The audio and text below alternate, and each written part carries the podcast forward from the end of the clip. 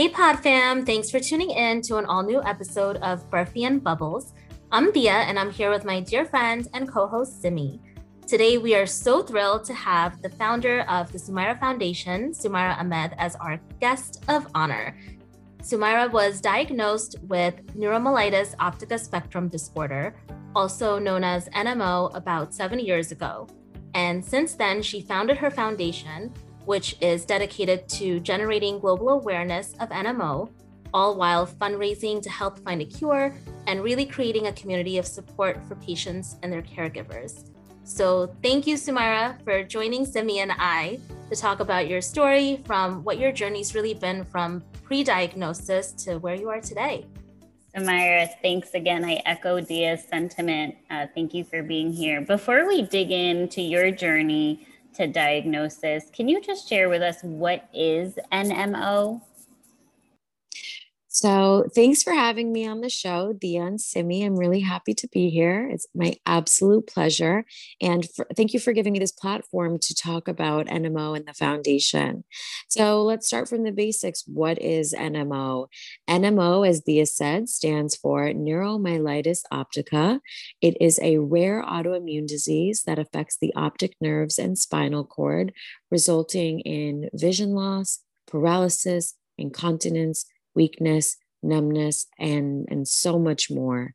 Uh, we have no idea why it happens, so the cause is unknown. And unfortunately, right now, there is no cure. Um, but I started the Sumaira Foundation, which we now endearingly refer to as TSF two months after I got diagnosed myself with hopes of educating the world about this disease, fundraising to support research to find a cure, and um, building a global community of support for patients and their caregivers because nobody should be going through this alone. And was NMO on your radar before your diagnosis? We'd love to hear a little bit about what your journey was to that diagnosis of such a rare autoimmune disease. Yeah, so great question. It was definitely not on my radar, even though I did work in ophthalmology at that point. I had been working in ophthalmology for four years. So um, it started for me very similarly to how it starts for other patients. I had a little teeny black circle in my right eye. It was the beginning of the summer. I kind of just assumed that it was um, from looking at the sun for too long, maybe. But over a period of three, four days, this small circle basically engulfed my entire right eye um, to the point where I had severe visual field deficit thankfully as i said i worked in i worked in ophthalmology so i was able to access treatments and testing right away and um, my colleagues at the time they they checked me out they evaluated everything um, and could see that clearly there was something wrong i could not see but structurally they were unable to identify anything which made um, we had to escalate to the next level, which was getting an MRI. And uh, long story short, I remember very vividly, it was the 4th of July weekend, 2014. Um, I went to our local hospital, hospital here, Mass Eye and Ear, for what I thought was going to be a scheduled in and out MRI. I ended up being in the emergency room that day for 14 hours, having seen about five or six different specialists, everyone sort of scratching their heads, wondering why is a 24 year old otherwise healthy woman rapidly losing vision with no, for no rhyme or reason? Um, my first episode I, I was admitted into the hospital in adult neurology. I was treated with iv steroids and when i was discharged i was told that um, i had an idiopathic case of optic neuritis. So, for those of you who don't know what that means, idiopathic is kind of like a fluke incident, like it's it's not expected to happen again. And the expectation was that my vision would come back within three months to a year, and I was uh, advised to just kind of move on with my life. And that's exactly what I tried to do, except four weeks after my initial episode, um, the vision regressed significantly. So, in both eyes now, and in addition to a visual field deficit, which means I've lost at this point all peripheral vision, the field of vision that I could see out of regressed from 2020 to 2600 in a period of three days to the point where I could not see or identify the E on the Snellen chart, which is the eye chart you see in, in eye doctors' offices. Um, additionally, I had developed severe nausea. I was feeling tingling and numbness in my hands and my feet. And that's when we knew that there, there was something else going on. And uh, I was rushed to the hospital, had a number of uh, MRIs. I had my first lumbar puncture, um, got evaluated by so many different doctors, after which they concluded that um, I have seronegative neuromyelitis optica. Mm, that's sort of what we've stuck with for the last seven years, even though I continue to test negative for the antibody, which I should say 30% of patients test negative for the antibody. Okay. And is this with NMO, is this something that's common within the South Asian community? Um, because I know that I personally, honestly, didn't hear of NMO until you were diagnosed with it years ago. And whereas, you know, there's so many other autoimmune d- diseases and just many other diseases and illnesses that we have heard of. But is it common within our community or is it misdiagnosed for other diseases possibly um, as well? Great question. And I'm so glad that you brought this up because, in fact, NMO is more prevalent in Asian communities. Um, so, right now, the statistics are this 10 out of a million people get diagnosed. It's about a 60 40 split between men, uh, women getting it versus men. And um, they have found a significant prevalence in Asian communities only recently, since the foundation has gone global, have I been more in touch with patients, let's say in India and Bangladesh and in um, Nepal and Sri Lanka, Bhutan. And I think it's all of the above, the, you know, there's a ton of misdiagnosis. 35% of patients are misdiagnosed with MS. And I, I, I alluded to it earlier, MS is similar, but it's treated differently. And when you're misdiagnosed, you're getting treated with all of the wrong medications, which could cause more and more severe and permanent damage. So there may be a lot of NMO patients within the Asian community that we just don't know about because they're hesitant to come forward and say that they have this for whatever reason, maybe some kind of cultural stigma. But it's definitely prevalent in Asia. That is 100% for sure. I really appreciate you kind of rooting your story in the larger context of the NMO community, the path to diagnosis, the misdiagnoses, and you know perhaps the prevalence statistically that we're seeing. I'm really curious about what this unexpected journey meant for you. So you shared that you were, you know, 24, 25 when you went on this rapid kind of uh, discovery of what was happening inside your body. How did it you know I, I, imagine you were a young adult at the time kind of living and carving out your best life. How did it start to shift and in what ways did it shift your ways of thinking and feeling and being?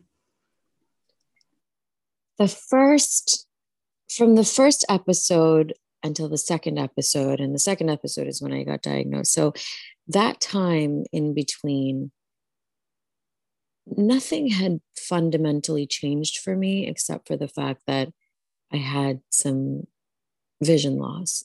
And it's, I don't mean to sound so casual about it, but compared to everything that happened after the fact, it, it in hindsight feels very, very casual and not that big of a deal that I couldn't see out of my right eye you know i'm now being poked and prodded from all different kinds of angles to for the doctors to figure out what was going on because it took a while. I mean for me it took six weeks to get diagnosed and those six weeks feel, felt very long to me. But actually in our community patients don't get diagnosed for years.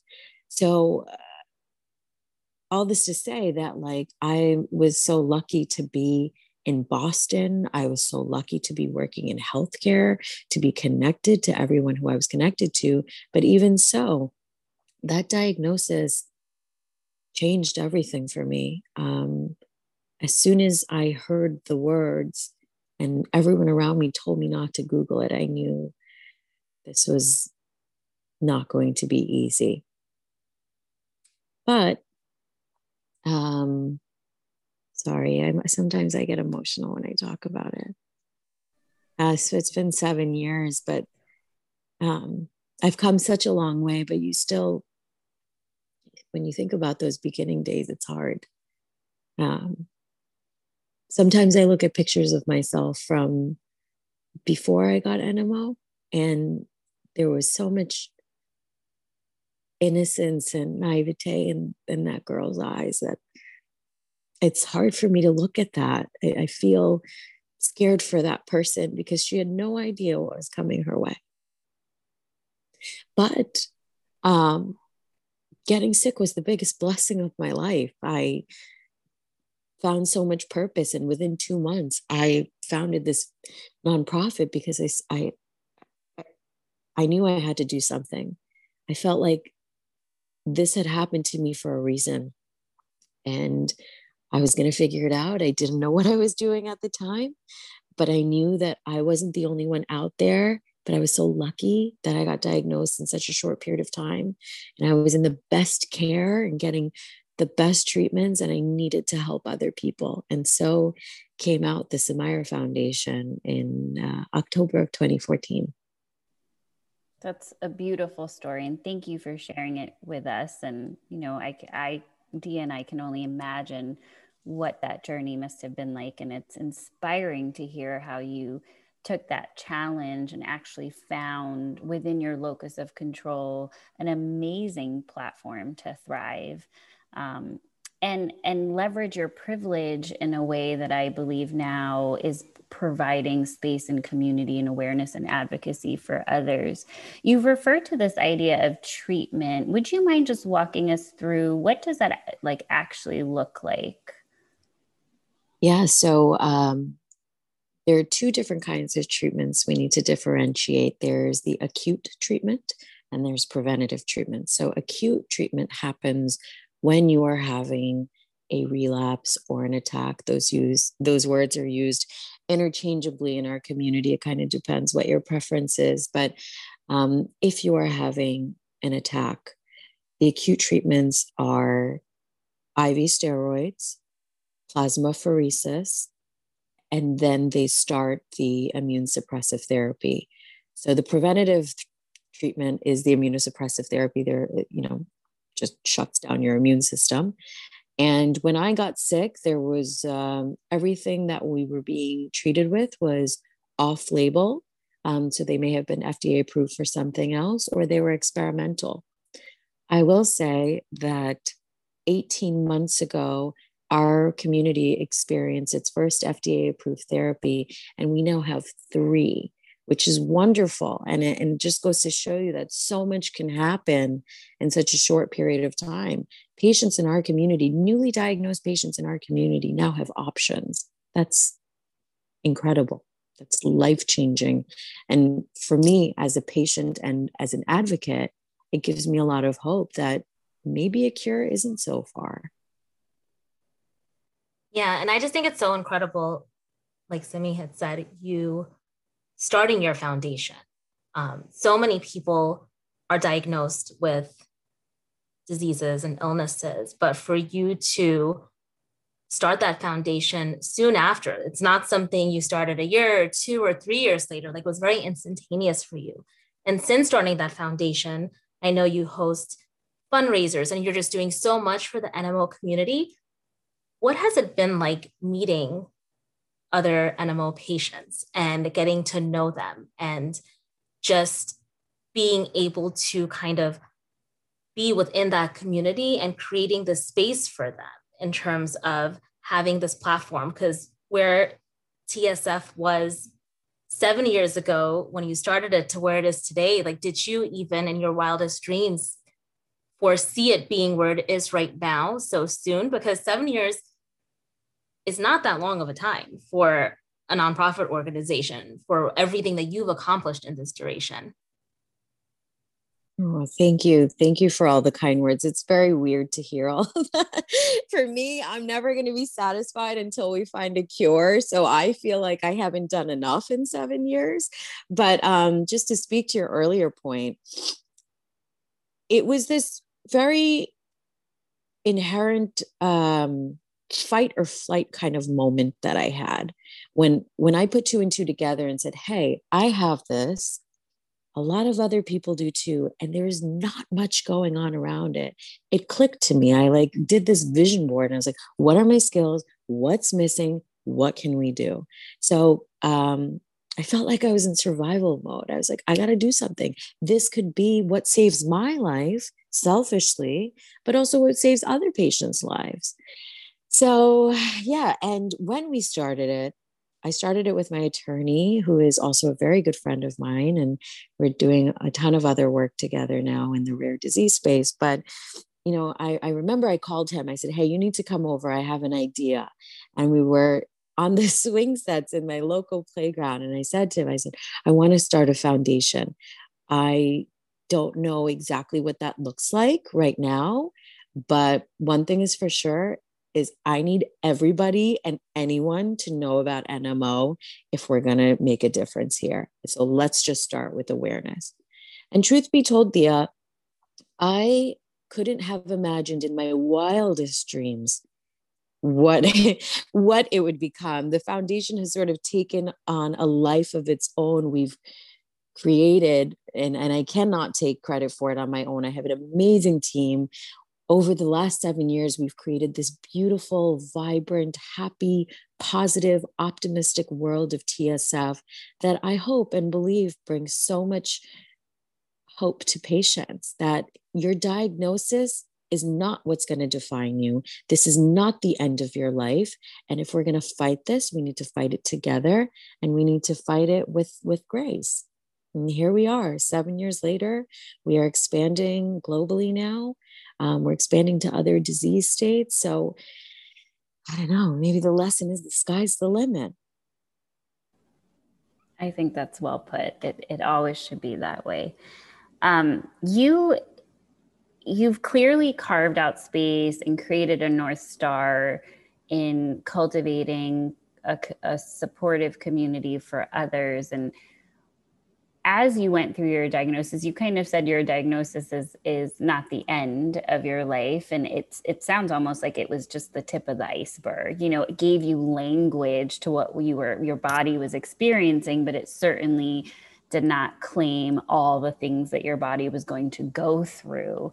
Um, how did you what did community look like for you in that moment you know something that we think about um, and talk about in Burfy and Bubbles is the way in which we create community or respond to our community or our community responds to us. And so what did that we're just curious to know what did that look like for you as you went through that that journey of diagnosis and treatment and as you on your own are experiencing what it means to sit with NMO inside of your body and create space for other people to find safety and community and support.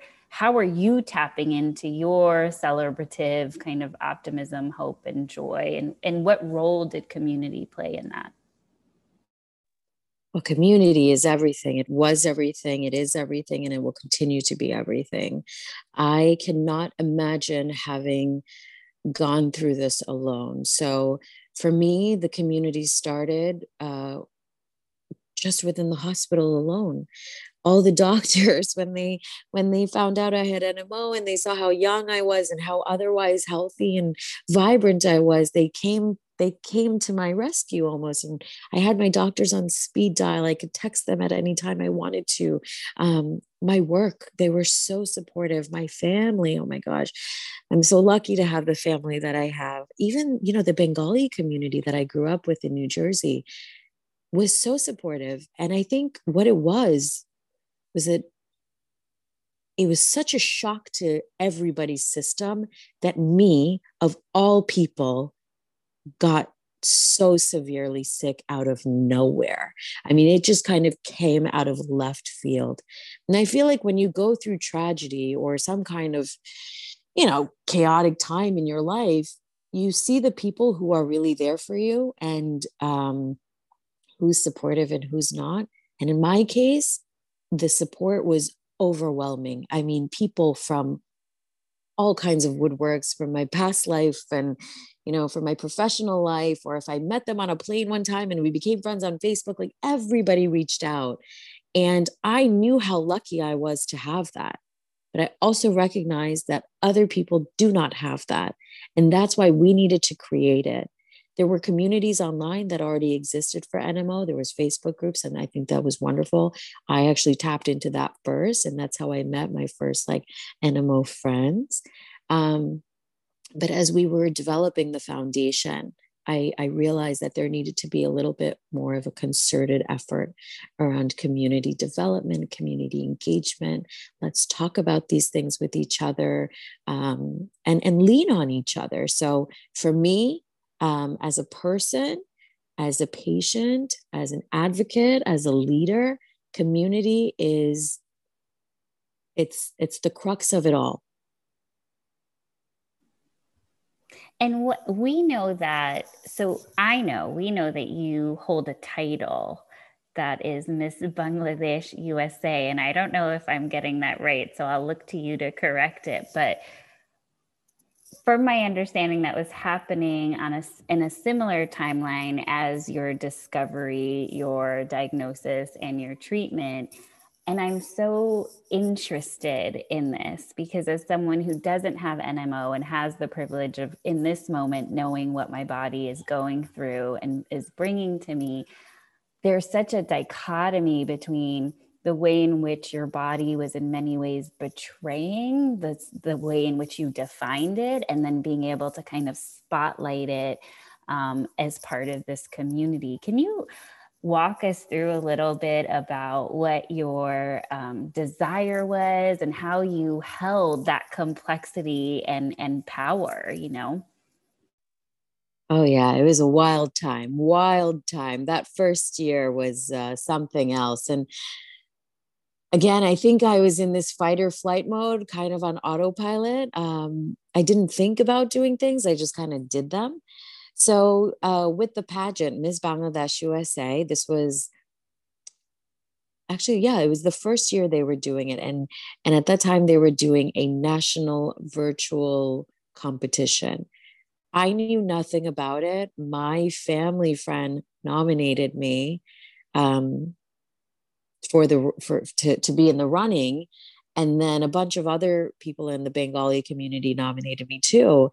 And i at the time i was like do they feel bad for what i'm going through? Like i'm never going to win a beauty pageant. I was losing my hair from aggressive chemotherapy. My face was so swollen from um, months and months of high dose of prednisone which is steroids.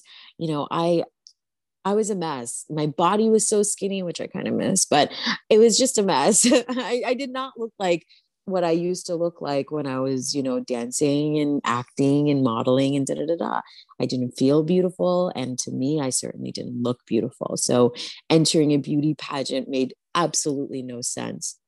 But at the same time, when I started seeing that there was interest in me running for this thing or, you know, competing to, to win it, it was happening in parallel with uh, growing the foundation or starting it rather. And I thought to myself, wouldn't this be such a great way to, at the very least, share what NMO is to all these people who are now following this journey? And so I was like, you know what? I'm just going to do it. Beauty is skin deep. I don't look great right now, but I have a story and this is a great platform. And that's sort of the approach that I took lo and behold, I somehow won. I don't know how. Maybe it was a mistake, but I did. And um, it was uh, it was an amazing, ironic experience because it just made no sense to me. But now um, I'm so happy to always be able to say that I was the first one. It this uh, organization has evolved. They continue to recruit amazing um, Bangladeshi American women for their uh, title holders, and uh, what an honor it was for me. And I, I still love to tell people I won especially when I was the ugliest. I don't believe that, and as you should. That's that's a title to celebrate. I have two two things. One is, first of all, the dichotomy is beautiful, and second of all, do you still have your sash and or crown, and has it traveled with you throughout your life? Oh, I definitely have it. And I definitely wear it sometimes. There's no question. I could be eating dinner, which might be like a TV dinner, watching Housewives, and I'll be wearing it because why not? That's too funny. That's great. No, and as you should. I mean, listen, there's you you should be wearing it and rocking it for years and years to come. Um, and I want to kind of talk about your foundation and the community that you've really, really built. Can you share with us one of the, and I know all of these stories are inspiring of all the, you know, other NMO um, patients that you've met. What's someone you've met through your foundation, a story that's just really resonated with you the most in terms of, you know, kind of you carry with you, almost like inspires you in why you're oh. what you're doing? And I know it's a tough question because I'm sure there's so many people, but sometimes, you know, there's always that one or two, those one or two stories that really, really, you know, get to each of us to a different level. Oh, you're going to get me in trouble. oh, man. Okay. So I will say this I'm very lucky to be in touch with as many patients as I am from all over the world, from all walks of life. Everybody's story is so unique in their own way, but they're all so similar too. So it's very interesting from where I stand to connect a lot of these dots um, with the stories uh, all of the stories move me. I feel like no matter how different I am from a patient, could be political views or social, socially they're different. When I find out they have NMO, there is just an instant bond that that really glues us together. The stories that move me the most um, are the ones with the children. And I think that's what really keeps me going. I have a very, very soft spot for kids and babies and um NMO sucks, obviously, for adults or anyone, but when I see children go through it, mm, I I can't handle that. And that that is really what keeps me going because I don't want these kids to live uh, a difficult life with something that doesn't have to be difficult if we just you know put our forces together so uh, there have been a few pediatric stories that have really, really, really moved me. One of which resulted in the foundation developing a pediatric specific NMO grant, the only one that exists in the world. Um, we named it after her in homage to this young uh, warrior who lost her fight to NMO. And uh, hopefully, we can keep her legacy going strong by continuing to fund pediatric research. But you know the uh, the stories all of them they're incredible they're inspiring some of them are tragic uh, you want to save everybody unfortunately i can't but by giving these people um, a platform to share their stories i think we're doing a little bit to help ease you know the healing and the recovery from all of this.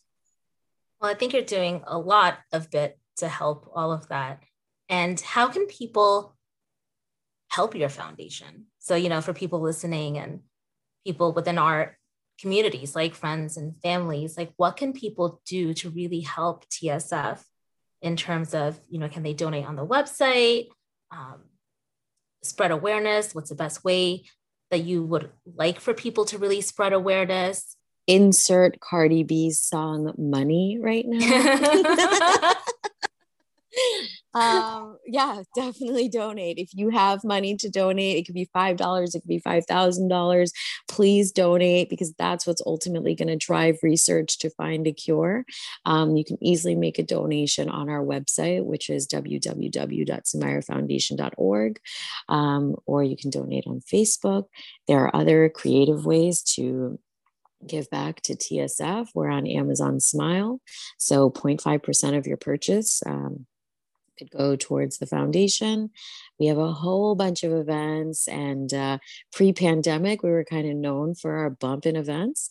I'm excited to have our first in person fundraiser coming up in five short weeks. Um, so, and then we have our annual gala, we have a bunch of merchandise, read the stories, listen to patients, share our posts, um, and just keep keep an open mind and an open heart and open ears to this community and beyond. It's not just NMO. There's so many, there are like 200 rare diseases that nobody really talks about or knows about, but just because there aren't many of them doesn't mean that they don't deserve attention. So I think uh, just give us your attention. Well, Sumaira, we're so thankful that you carved out some time to to share your story with us and you know as, as in hearing your story there's a couple of things that really struck out to me. This you are a woman a badass woman who holds it all. You were a young adult finding out something was happening inside your body that you had no idea was happening you're going through treatment, you're on a beauty pageant stage, you're starting a foundation, you're nested professionally within a field where you have access to treatment and privilege and you take that and you kind of shine it outwards towards others. So I what I take from your story is just this persistence and this tenacity that is both about uplifting yourself but uplifting those around you. So thank you so much for sharing that story with us. And you know we like to end our um, our time with our guests with some rapid fire questions. So dia has a couple that she's going to ask you now. And um, hopefully it'll be fun and playful. And you know we're all about sh- shining light on what it means to be complex human beings. You know, we can go through hardship and find joy. We can be challenged and it can be a blessing. Um, and so, thank you again for being here. And I'm eager to hear what some of your answers are. All right. And I promise it'll be painless. and I, am nervous. Don't be nervous. Three quick rapid fire questions. So, we know your love of fashion and makeup. So I have to, I, this just has to be my first question. If you could only use one makeup item for the rest of your life, what would it be? Eyebrow gel. Oh, okay. I take my eyebrows very seriously. Yeah. You know that that's actually a good answer because I'm like, what would I say? And that might be a top a top five contender. Um, favorite childhood TV show.